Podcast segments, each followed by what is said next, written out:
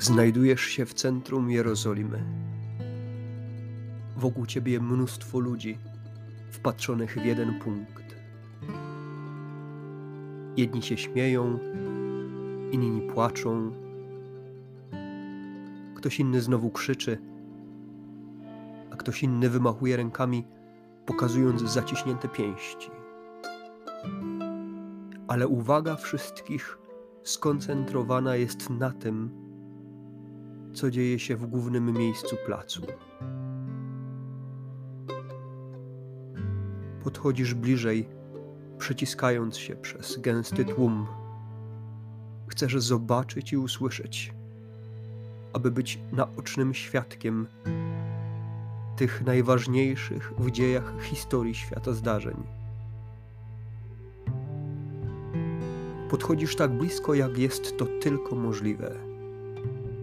Na tyle blisko, że widzisz Piłata, a obok niego umęczonego Jezusa. Pamiętasz jego twarz, tak zupełnie inną od tej, na którą patrzysz dziś. Bo gdyby nie fakt, że to inni powiedzieli ci, że Piłat przesłuchuje Jezusa, pewnie z trudnością, albo nawet i w ogóle, nie byłbyś w stanie go rozpoznać.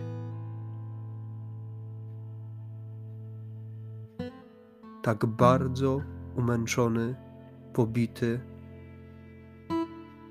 i nieludzko oszpecony był Jezus.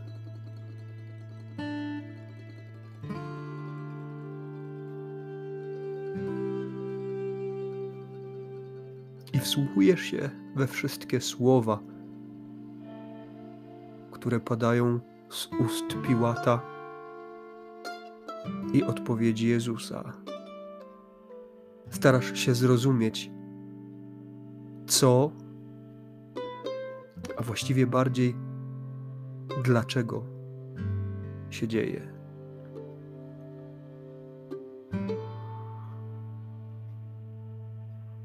Słyszysz, jak Piłat zadaje bardzo zdecydowanym i pewnym głosem pytanie: czy ty jesteś królem żydowskim? Jakby zmęczony czy poddenerwowany całą sytuacją, tłumem, obecnością Jezusa, pewnie i skwarem dnia, chciał czym prędzej uzyskać odpowiedź, aby zakończyć proces. Czy ty jesteś królem żydowskim? I słyszysz, jak Jezus odpowiada. Nie wprost. Czy to mówisz od siebie, czy też inni powiedzieli ci o mnie?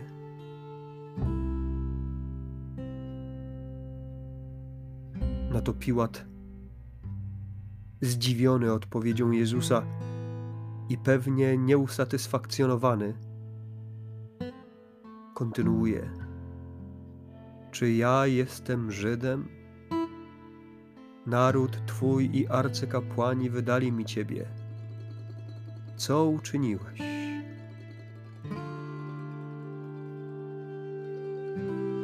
Piłat wyraźnie próbuje doszukać się w odpowiedzi Jezusa przyznania się do winy. A Jezus znowu odpowiada jakże tajemniczo, jakże niezrozumiale, ale przecież zgodnie z prawdą. Królestwo moje nie jest z tego świata, mówi Jezus. Gdyby królestwo moje było z tego świata, słudzy moi biliby się, abym nie został wydany Żydom.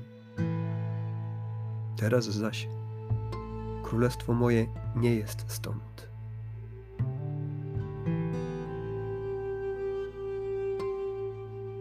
Po chwili pyta Piłat po raz kolejny, ale jego pytanie ma nieco inną formę. jest jakby dedukcją z tego wszystkiego, co usłyszał przed chwilą. A więc jesteś królem. Bo przecież Jezus sam powiedział, że królestwo Jego nie jest z tego świata. Skoro wspomina królestwo, to znaczy, że musi być królem. I rzeczywiście Jezus odpowiedział: tak, jestem królem. Ja się na to narodziłem i na to przyszedłem na świat, aby dać świadectwo prawdzie.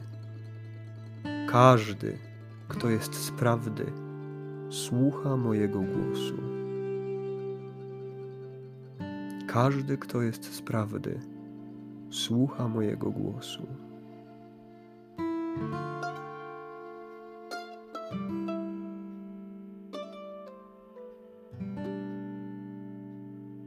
Jezus tymi ostatnimi słowami jakby chciał Cię zachęcić do tego,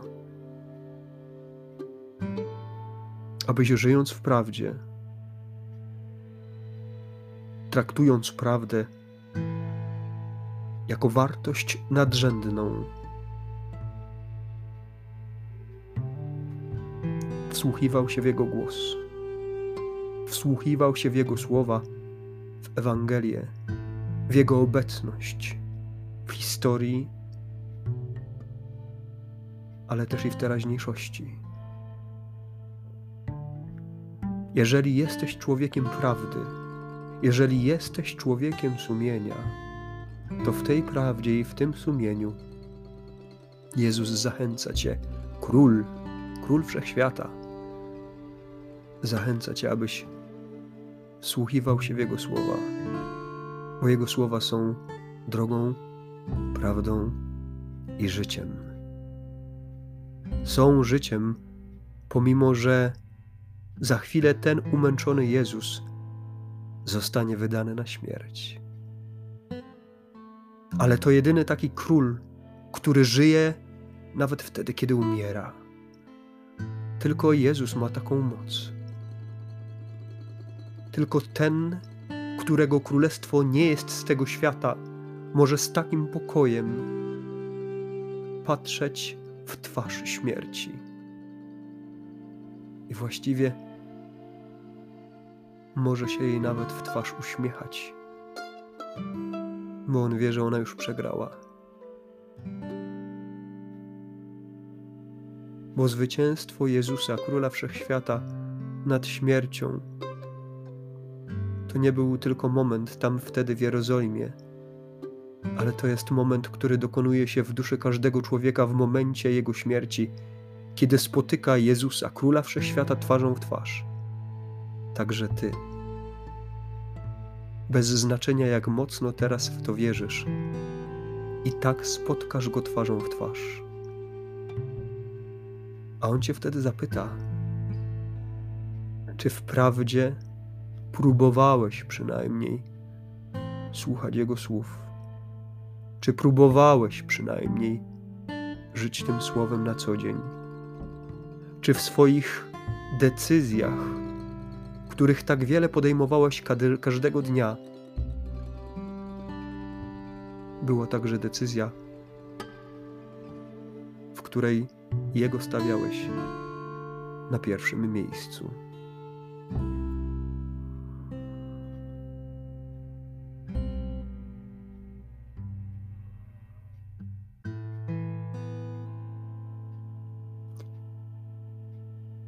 Nie ma większej miłości od tej, gdy ktoś życie swoje oddaje za przyjaciół swoich. Rozumiesz, że Jezus w dzisiejszej Ewangelii mógł wyjść przecież obronioną ręką. Mógł powiedzieć to wszystko, co Piłat chciał usłyszeć. Mógł zrezygnować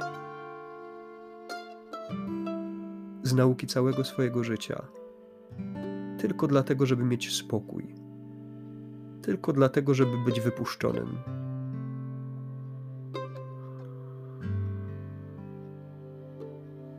ale ten, który pierwszym jest z prawdy, nie mógł się zaprzeć samego siebie. Nie mógł nie głosić prawdy i nie zrobił tego tylko dla siebie, ale w sposób szczególny zrobił to dla Ciebie.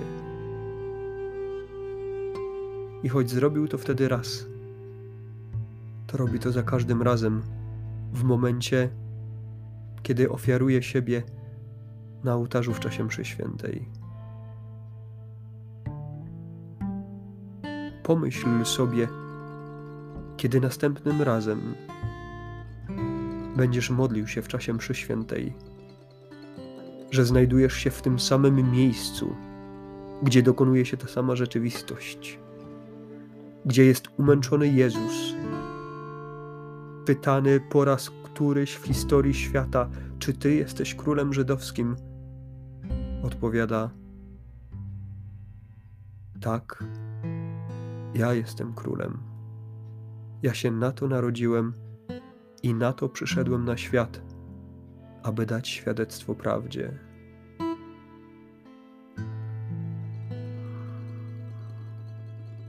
Jeżeli chcieliby zdefiniować prawdę, to na pewno wyrazów, które posłużyłyby nam do napisania tej definicji, ze spokojem możemy szukać w mszy świętej. Bo tam w pełni obecny jest ten, który jest prawdą i który przyszedł na świat, aby dać świadectwo prawdzie. Moim zadaniem jest tyle, aby słuchać Jego głosu, a tym samym pokazać Mu, że i ja chcę być człowiekiem z prawdy. Aby przez całe moje życie prawda była dla mnie wartością nadrzędną, a w momencie śmierci doświadczenie miłości Boga pokazało, że ta prawda doprowadziła mnie do prawdziwej miłości, jaką może dać mi Bóg.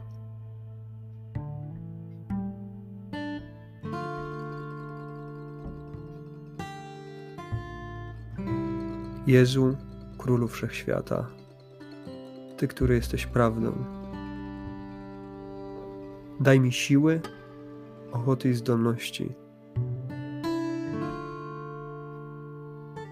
abym wprawdzie szukał Ciebie w sobie, w drugim człowieku i w tej całej rzeczywistości, którą mi dałeś, a w której mogę doświadczyć Twojej obecności.